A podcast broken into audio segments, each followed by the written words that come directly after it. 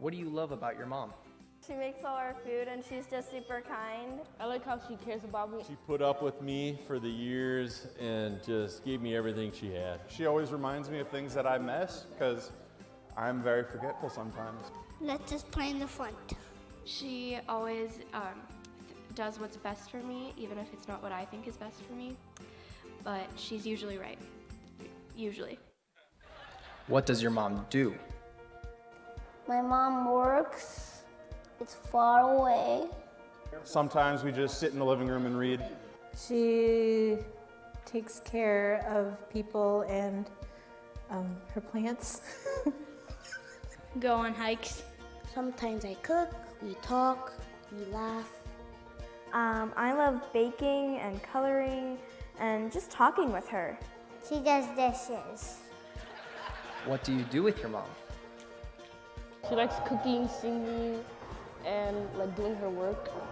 Play games. Hiking. Um, paddleboarding. I like to play family board games such as chess with my mom. I, I tag along sometimes when she goes outside, you know, takes a walk.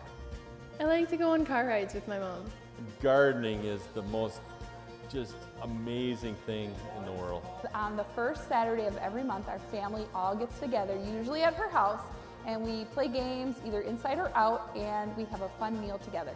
Snuggle with her. What do you appreciate about your mom?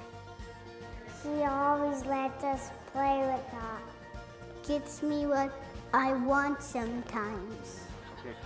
She gives me hugs. She just helps me whenever I need it. She cleans the house, she maintains the kids, she's raising us, she's teaching us, she's um, helping us grow. She has guided me throughout life. She loves the Lord so much and has taught me so much about God and, and what it means to live for Him. She's such a great example of a disciple of Jesus. That she makes lunch for us. I just appreciate everything she does because she works so hard just to support us as a family. Happy Mother's Day, Mom. Happy Mother's Day. I love you, Mom. Happy Mother's Day. Happy Mother's Day, Happy Mother's Day Mom. Happy Mother's Day, Happy Mother's Day, Mom. I love you.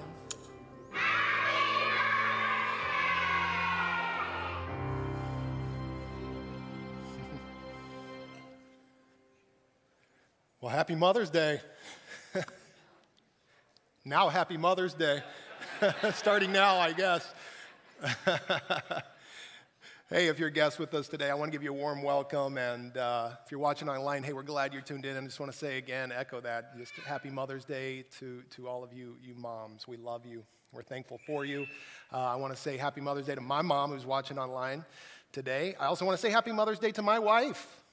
Um, you know, she's, uh, hey, anything I'm able to bring for this church, you know, anything good uh, that I'm able to offer, the time and energy that I, I pour into this place, I, am telling you, I can only do that because of my wife, uh, Danielle. And so I'm very thankful uh, to Danielle. Uh, I hope as a church you are too.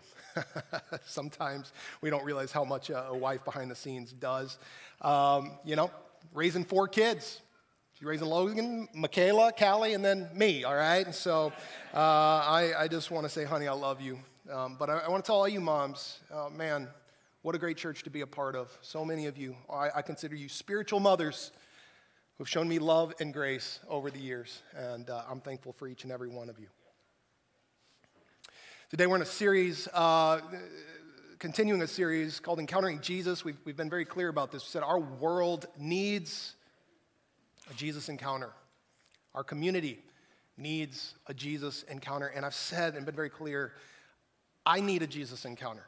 Every day, I want to experience everything that God has for my life. I don't want to miss out on anything God wants for me. And I hope you would say the same thing. And I'm telling you, we all need to be encountering this Jesus on a, on a daily basis. We see when people meet Jesus, good things follow for their life if they're willing to receive what he has to offer. Uh, this morning, I want to start off with a question Have you ever needed a second chance? You ever needed just a second chance in life? You ever received a second chance in life? Many years ago, Danielle uh, and I, we were out uh, at a conference in California. Uh, and uh, I remember we, we had a little time, so we went uh, to, to the beach. We went to Newport Beach and we just started walking the beach. And we came to the pier, and uh, even before we got to walking underneath the pier, we could see this, this commotion. We could see the scene. And what this was, there was a pigeon surrounded by a, a pack of seagulls. And uh, every time this pigeon would try to fly off, these seagulls were about four times the size of this pigeon would fly up and keep this pigeon from being able to take off. Well, my wife has a huge heart for animals, and so she was like, not on my watch. Okay, as we're seeing this scene unfold, this seagull comes over, even grabs a bunch of feathers out of this pigeon. I mean, they were going to eat this pigeon alive. So Danielle runs over there and starts trying to free this pigeon from these seagulls. Now, at this point, I'm not going to lie to you, I'm pretty embarrassed. So I kind of gave my wife one of these and just and I, I, I kid you not, I walked off. And for 15 minutes, I was by myself. I thought she was gonna come catch up with me, give up, you know, free this pigeon. 15 minutes later, where is my wife? I walk back over. Okay, this is 15 minutes later, underneath this pier, and my wife is swinging at seagulls. Like they're attacking her, they're attacking this pigeon. And I'm like, what are we gonna do? And she's like, get help! Get help! And, and so like, there was this, this uh, lifeguard station right over the pier, and I'm like, maybe I go in there and I see if there's anything they can do, because I'm like, I'm not getting my wife out of this. And so I go in and I'm like, hey, um, could anyone uh, help me save a pigeon so that I can get my wife and we can get out of here? And this dude, I'm never gonna forget this. I mean, he, he's got his bare feet kicked up on the countertop. He's, He's got his tank top on, and he's like, brah, circle of life, brah. circle of life. I'm like, oh man, I'm not getting anywhere with this guy. But that verse, you know, keep asking, keep seeking, keep knocking. so I wasn't gonna go, I'm like, dude, actually, I just resorted to begging at this point. Like, you don't understand. If you don't come help me rescue this pigeon, I'm never getting out of here. My wife is not going to let this go. So it took a little longer than I would like it, it, to have taken, but eventually, two lifeguards came down and, with my wife, helped fend off these seagulls long enough for this pigeon to be free. And uh, I hope the pigeon learned its lesson, stayed away from the beach, and is flying happy uh, these days. But this pigeon got a, that got a second chance, literally, in, in, you know, on life. And I wonder if some of us come in here today and maybe need a second chance on life. Second chance, some area of our life. Maybe you come in here and you just, you, you, you, maybe you're wearing some guilt, you're wearing some shame, you're wearing something, and maybe it's your past just haunting you, or maybe it's a struggle right now, and you're like, if I could just had a second chance at life, if I could just walk in some freedom, Man, I would do anything for that. Well, if that's you, I'm glad you are here today. My hope is as a church that we're going to be able to grow in, in, in, in, in this concept of grace and what grace is all about and what God's grace really looks like. Because a lot of us know that word, a lot of us use that word. It's a church word, and yet I'm amazed at how few of us actually understand what grace is. And so, my hope is we're going to understand grace. And if there's some freedom that's needed in our life, we're going to discover that freedom and start walking in that freedom today. We're going to be looking at a, a story called The Woman Caught in, in Adultery. And uh, I'm just going to jump in. This is from John 8. And so, starting in verse 1, we read this. It says, Jesus went to uh, the Mount of Olives.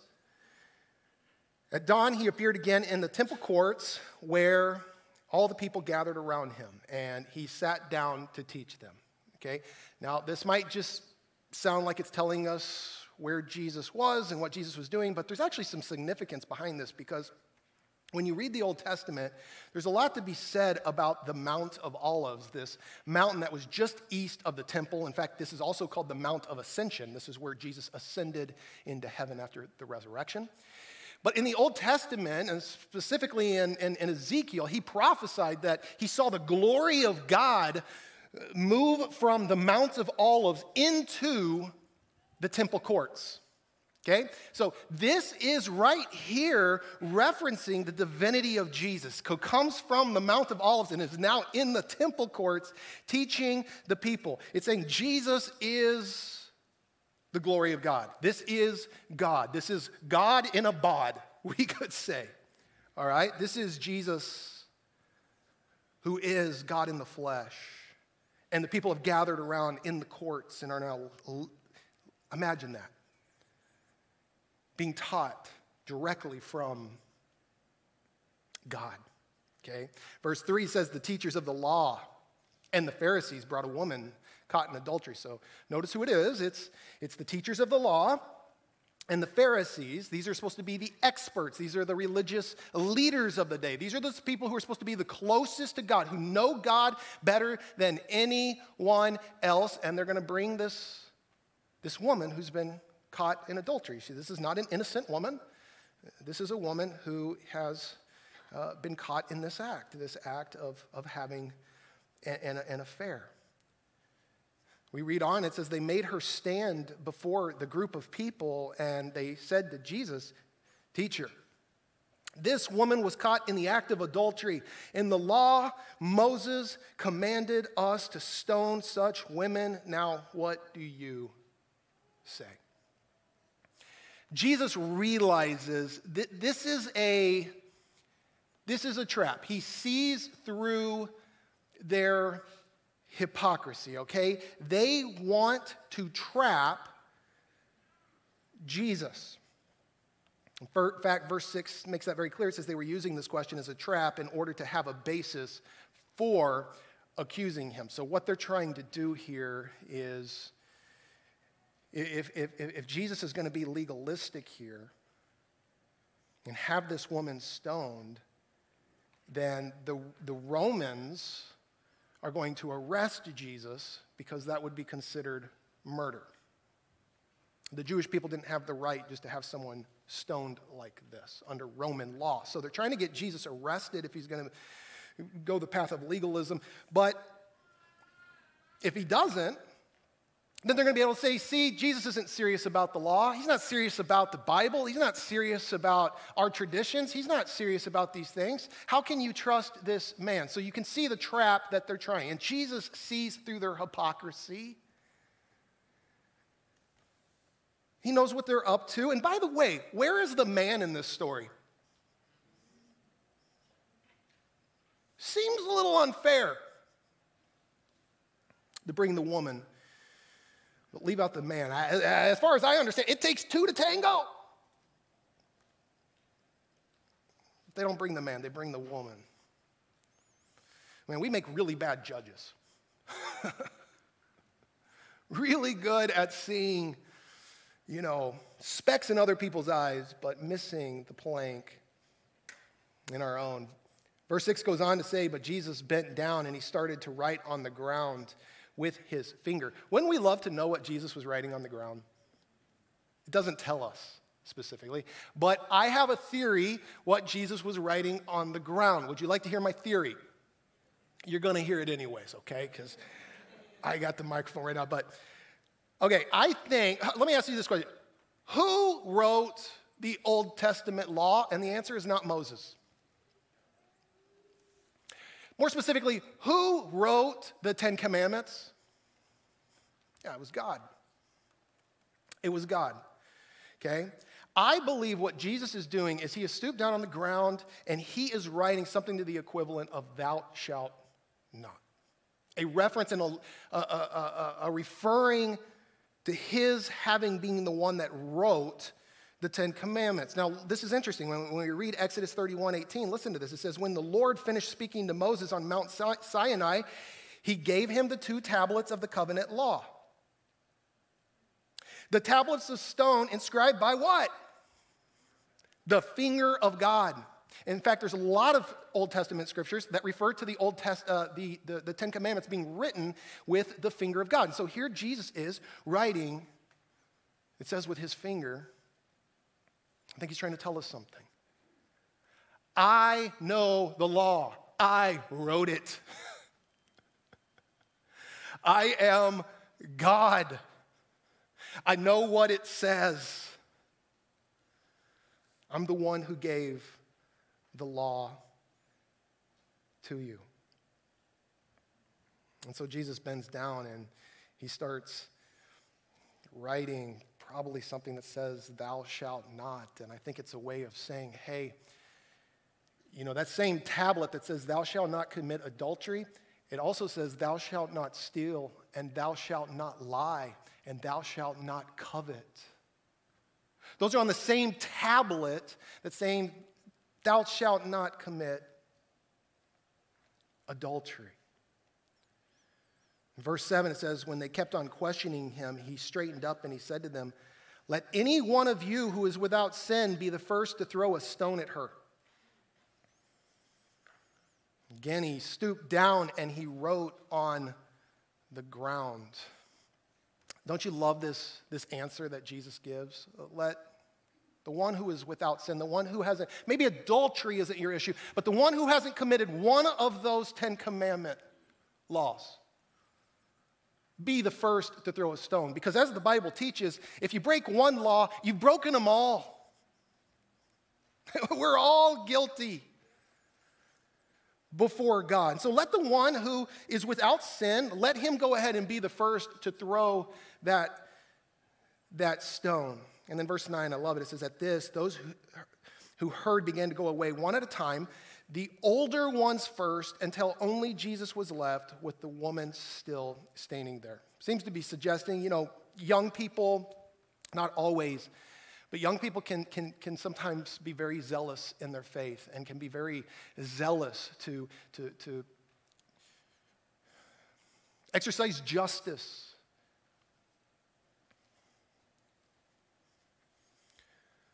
But when we, we realize that under true justice, we would all be found guilty. It's the older people who sometimes have lived just a little bit longer and begin to realize hey, we're, we're all sinners. One of the reasons I love our, our seasoned citizens here at Edinburgh Church, some of the most grace filled people you will ever meet. And these, these, these older people are convicted to the heart. Yeah, Jesus is right. We're all, all guilty. And they begin dropping their stones one at a time, all the way down to the more zealous young people. Beautiful picture. Jesus is stand, left standing with this woman. And it says he straightened up and he asked her, Woman, where are they? So no one condemned you? No one, sir, she said. Then neither do I condemn you. then neither do I, Jesus declared. Maybe some of you come in here today and you need to hear those words I don't condemn you. You are not condemned. You need some grace. You need a second chance, or maybe you need a third chance, or a fourth chance, or a fifth chance. I've got good news. We worship a God of grace. We worship a God of love who is willing to extend that grace to each and every one of us. Friends, grace is foundational to what it means to be a follower of Jesus Christ. Ephesians 2 8 and 9 says, For it is by what? It is by grace that you have been saved. Your salvation depends on God being a gracious God for you. Adultery might not be your issue. I guarantee you have a different kind of issue of some kind. And your salvation hinges on this idea of grace. For it is by grace you have been saved through what? Faith. Okay? It's got to come by faith. I remember reading this book one time by a, a, uh, uh, a theologian named Gresham Machen. It was like this thick. What is faith? So you could have boiled this book down to one page in his book. Because I'm just, what is faith? What is it? What are we talking about when we come talk about saving faith here? He boiled it down to one concept it is the concept of receiving. Faith is receiving Jesus Christ, it is receiving all that comes with Jesus. That's what faith is. Eh, have you received it? Have you received his grace? Have you received everything, all the blessings, including salvation that comes through Jesus Christ? We could say that's what faith is. It's really receiving Christ into your life. And it says, This is not from yourselves, it is the gift of God. This has to be given. This is a gift that God gives to us, not by works, so that no one can, can boast. You can't earn it, can't work for it. It has to be given from God outside of yourself to you, and then you have to be willing to invite it in and receive it for your life, okay? It can't be by works, because if we start to think it's about works, I'm good enough, I'm a good person, I'm better than so and so over here, so therefore I qualify, you're eventually going to become a person that starts picking up stones and aiming them at others. We should all be humbled by this concept of grace that none of us deserved, but was given to us as a free great, uh, gift of God. And, and, I just wonder if some of you in here, this, you need to receive that grace and, and, and, and let that, everything that means for your life, begin to flow in your life and through your life for your life today. So, again, if you come in here and you are carrying something from your past, or you are heavy with guilt or shame of some kind because of your past or a current struggle, I'm hoping today that you are going to be able to let that go and walk out of here today in freedom. And maybe some of you don't come in here today feeling that, like I'm guilty and ashamed, need. But I'm hoping that all of us as, as God's people are going to grow in this concept of grace together, okay? So, what I want to do with the rest of our time is talk about just three aspects of God's grace, okay? There's plenty more we could discuss, but these are three I want to discuss with the rest of the time that we, we have. This is the first one. We need to understand that God's grace is instant. So if you're taking notes, you might want to write this in. God's grace is instant, it comes into our life instantaneously. I, have I've, I've learned that, you know, even in the church, when, when we mess up and, and, and we, we need grace. There, there's a tendency on people's part to make us grovel. Anybody notice that? We want to see people grovel. It's, it's what my ministry coach, he, he, calls it, he calls it righteous meanness. It's alive in churches today, unfortunately. God's not like that. Show me the Jesus that's making this woman grovel. Her graces. It's instant. She receives this grace. You receive it, it's yours. Romans 8 1 says, Therefore, there is, what's that word? Now. Now. The price has already been paid. Uh, therefore, there is now no condemnation. No condemnation for those who are in Christ Jesus. That's the key, being in, in, in, in Christ Jesus. So uh, many of you know my story, just coming out of drug addiction and just doing some really bad things. I wore my guilt and I wore my shame for so, so, so long. Just so I, I, I, I didn't have all my I didn't, I didn't know this stuff. I didn't, I didn't understand these concepts of grace. And so I thought I had to work for it. I thought I had to earn it. I thought I had to get good enough for God to love me. Anybody trying to do that today? Get their life cleaned up, and then God will receive them, and then God maybe will love you and accept you. And I was just working, and I got exhausted, friends. Exhausted. I grew bitter towards God because it never felt like no matter how much I did, it didn't seem to draw me any closer. I never seemed to be good enough. Oh, but then I learned a precious doctrine. If you're taking notes, you might want to write this down, do more research uh, about it on your own time, called the imputation, the imputation of righteousness. This, this doctrine changed my life. Okay, it's a doctrine we talk about quite a bit here at Edinburgh Church. And it was this, it's this doctrine that teaches so Jesus took all of our sin on the cross, all of our bad, all of our filth. And, and because of that, then he took the curse that we deserved, the justice and the, the judgment we, we deserved upon himself. Okay? But he didn't just do that. See, that's where it stops for many of us. Yeah, Jesus took my sin. No, he did more than that. He didn't just take your sin upon himself, he also gave you something. What did he give you? He gave you his righteousness, his righteous standing. His righteous standing. Okay? And so when you are in Christ, think of it like a bubble, right? In Christ. Notice isn't that the language? No condemnation now for those who are in Christ. You're like in a bubble. You are in a Christ righteousness bubble. It's not your righteousness, it's Christ righteousness. And you got to get into that bubble. Because when you are in the bubble, when you are in Christ, when you are wearing His righteousness, clothed in His righteousness, do you know what God the Father sees when He looks on you?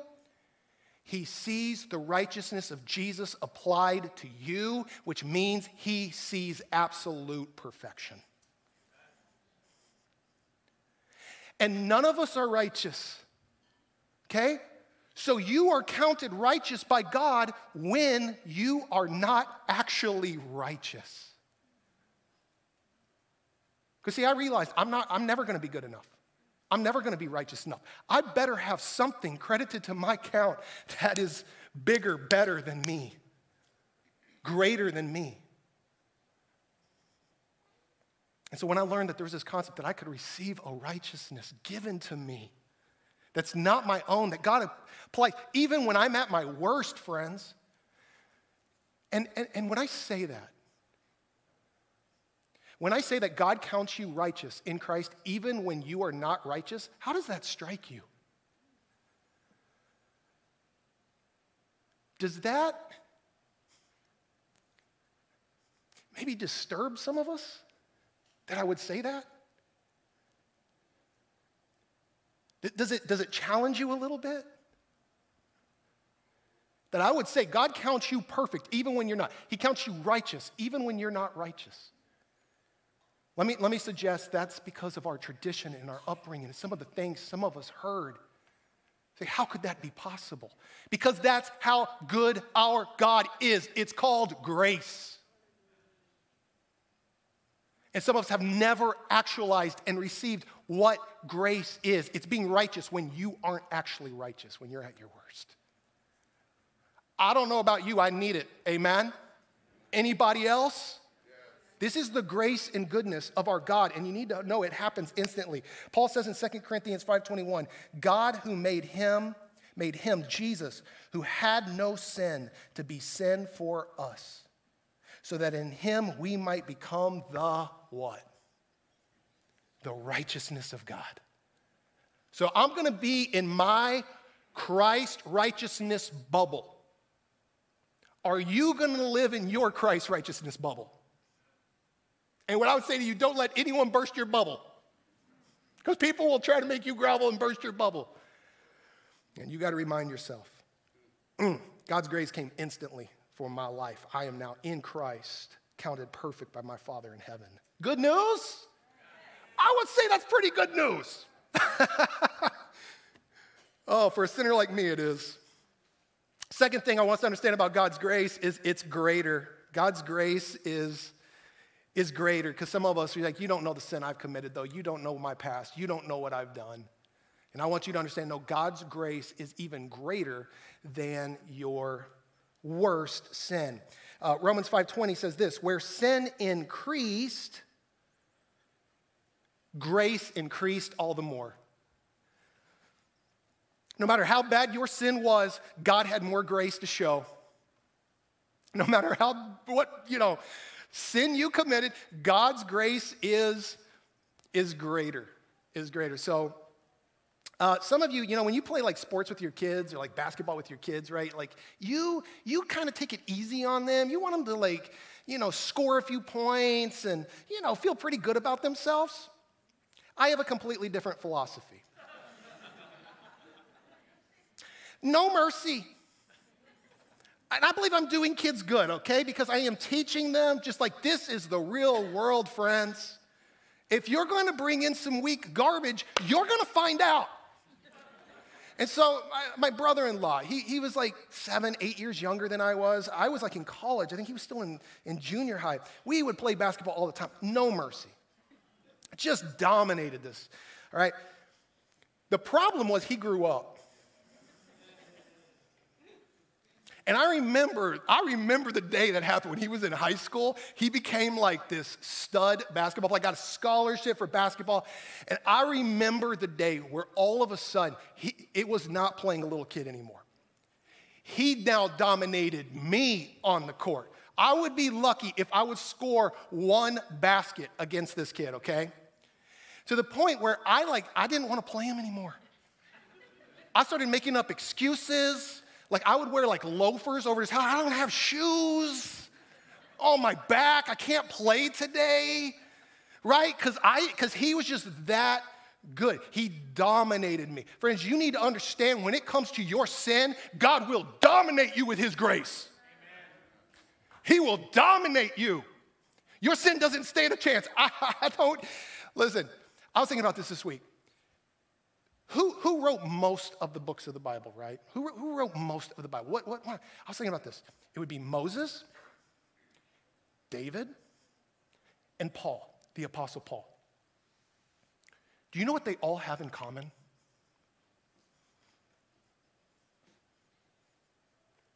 They were all murderers. Moses murdered an Egyptian and, and tried to cover up his body in the sand to hide him. David had an affair. He committed adultery and then intentionally had the husband of the woman, Bathsheba, had the husband killed in battle. And then we know Paul, of course, had at least one Christian, Stephen, stoned to death in the, in the city streets. And all of these men should have known better. And God used them to write the book that teaches us about grace. Are you seeing how gracious and good your God is? And it shocks us. These three men, most churches wouldn't let them sit on their board of directors. And these are the people writing that God chose to write scripture, to give us his very word. He used them. He loved them. He showed them grace and he showed them mercy. And, and, and it challenges us. Now, this is where someone will say to me, Yeah, but Pastor, does that mean just people should just live in sin and, and just, you know, because of God's grace, God's going to show grace and they just keep living however they want to live? Well, here's where I would say, I mean, you can keep doing that if you want, but it's going to bring disaster into your life. Sin is not good for your life. That's why the story of the woman caught in adultery, it actually ends with Jesus saying, Go now and leave your life of sin. You need to go and cut off this affair. You need to go and stop. Why? Because he cares about her. And he knows if we're going to continue living in sin, it's going to, it's going to bring hurt and destruction and pain into our life and oftentimes into the life of, of other, uh, other people. And I, I do believe this. I've been wrestling with this lately, this, this question about obedience and at the end of the day, what I, what I, what I would say I believe, at least today, and I've taught this before, I, I do believe that obedience to God, as best as we can do in our own strength, I do believe it leads to blessing. I do. I do. I just, I think when we're obedient, I think, I, I know for me, that's when I feel the closest to God. And that's when I feel the most filled with His Spirit and His, His, His love and His joy and peace. I just feel more in tune to that. And so I do believe that obedience breeds breeds blessing. But then I would also say this, did you realize it takes even God's grace to help you walk in obedience? we need grace for all of it. This is why Jesus taught us to pray, right? Father, lead us not into temptation, but deliver us from evil so that we can live for your glory and have the joy that comes from that. So, Jesus, of course, wants that for us. But let's be honest this woman left from this encounter and still made mistakes. And there was grace for that too. We need God's grace for every aspect of our life. God's grace is greater, and we need as much of it as we can get. And here's the third and last thing I want us to see God's grace is mine you're taking notes, what I mean by that, it, this, it's got to be yours. It cannot be your parents, can't be your pastors. God's grace has to be yours. We read this in John 1. Uh, John tells us, it says, Jesus came to that which was his own, but his own did not receive him.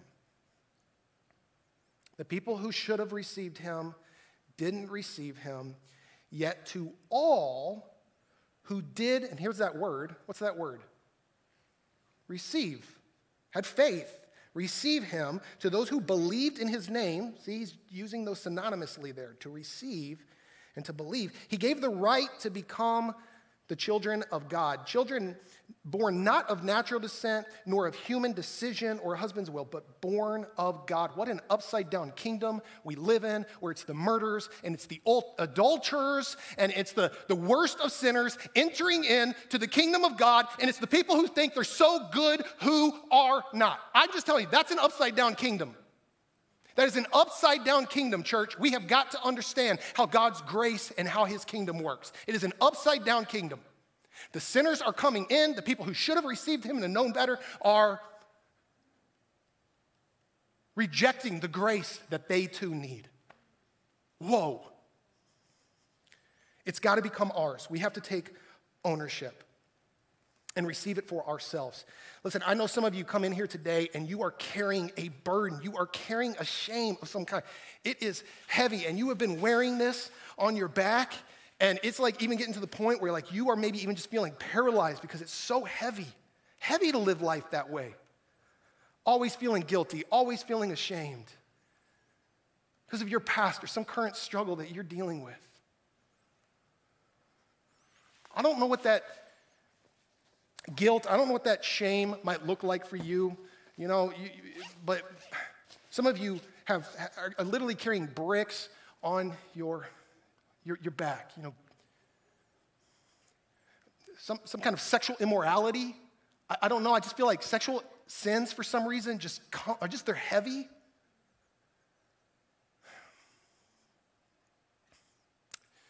You know, it could be an abortion, it could be a failed marriage, it could be I don't know what that is for you. It could be really, really bad. And you're walking around with it every day, thinking that's, that's what defines your life. Here's what Jesus is saying today He's saying, You can give it to me. I will take it and I will carry this for you, and I will pay for this on the cross and let this be buried in my grave with me so that you can be set free. Okay? But here's the problem. Let's be honest. Here's the problem. We lay it down at the feet of Jesus so Jesus can take, and we walk around, and for a time, you're gonna walk out of here and you're gonna feel, okay, I'm free. I've let it go. God shows me grace. And then you're gonna go and you're gonna pick it back up. Anybody? So, what do you do? I'm just gonna leave you with two things, two thoughts keep you from picking it back up and leave it at the feet of Jesus where it belongs. First off, you've got to preach grace to yourself. You better become a preacher. I don't know what else to tell you.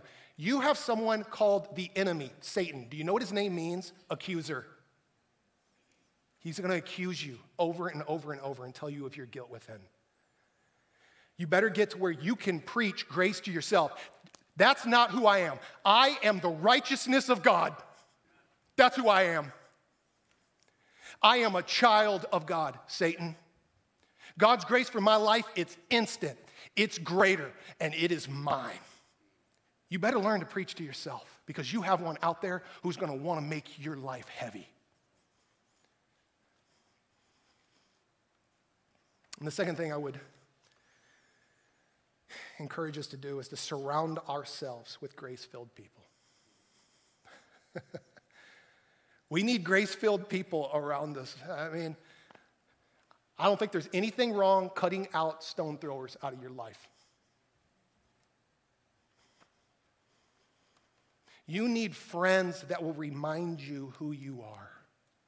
People who will help you walk in this incredible, mind blowing thing we call God's grace. It does take other people reminding us, supporting us, helping us to do that. And friends, if you're looking, by the way, for grace filled people to hang out with, welcome to Edinburgh Church. This is a grace filled church for grace hungry people. And if you are a grace hungry person, I want you to be my friend. I want you to come grace filled, and I want you to help me reach the next grace hungry person that needs to hear about God's grace. Is it upside down? Is it different from how the world works? Is it different from what even some of us grew up hearing in the church? It might be, but at Edinburgh Church, we will be grace filled. Because we're living in a grace hungry world. And we have the best news there is on the planet. There's a Jesus who loves us and is willing to carry our sin for us so that we can walk in freedom. You gonna join me, church? You gonna walk in this grace? Are we gonna be grace filled friends? Can we be grace filled friends? I wanna be your friend. Lord Jesus, we just thank you for your grace. We thank you how incredible, mind blowing, counterintuitive, countercultural it is. And maybe even today, some of our traditions or some of our just, I don't know, deepest thoughts need to be rewired, reprogrammed. Because we've been conditioned to shame, we've been conditioned to guilt. Lord, may we receive the free gift today that you offer us. We receive it right now in the name of Jesus. I'm praying in the name of Jesus. We, we hand our bag over right now in the name of right now. It's yours, Jesus. Carry it for me. Some of us need to say that, right? Just it's yours right now. Carry it. God, we're reminded your grace is greater. You dominate us with your grace. And it's ours personally, and it's ours as a church. May we be ambassadors of this amazing truth. It's all about you, Jesus. This is a gift that you earned, that you made possible for sinners like us. So we say thank you. We love you. And we want more of your spirit and your presence in our lives and in this place. We pray this in your name. Amen. I think we got reason to worship this morning. I think we got some reason to worship. So I'm going to ask us to stand up and let's worship together, church.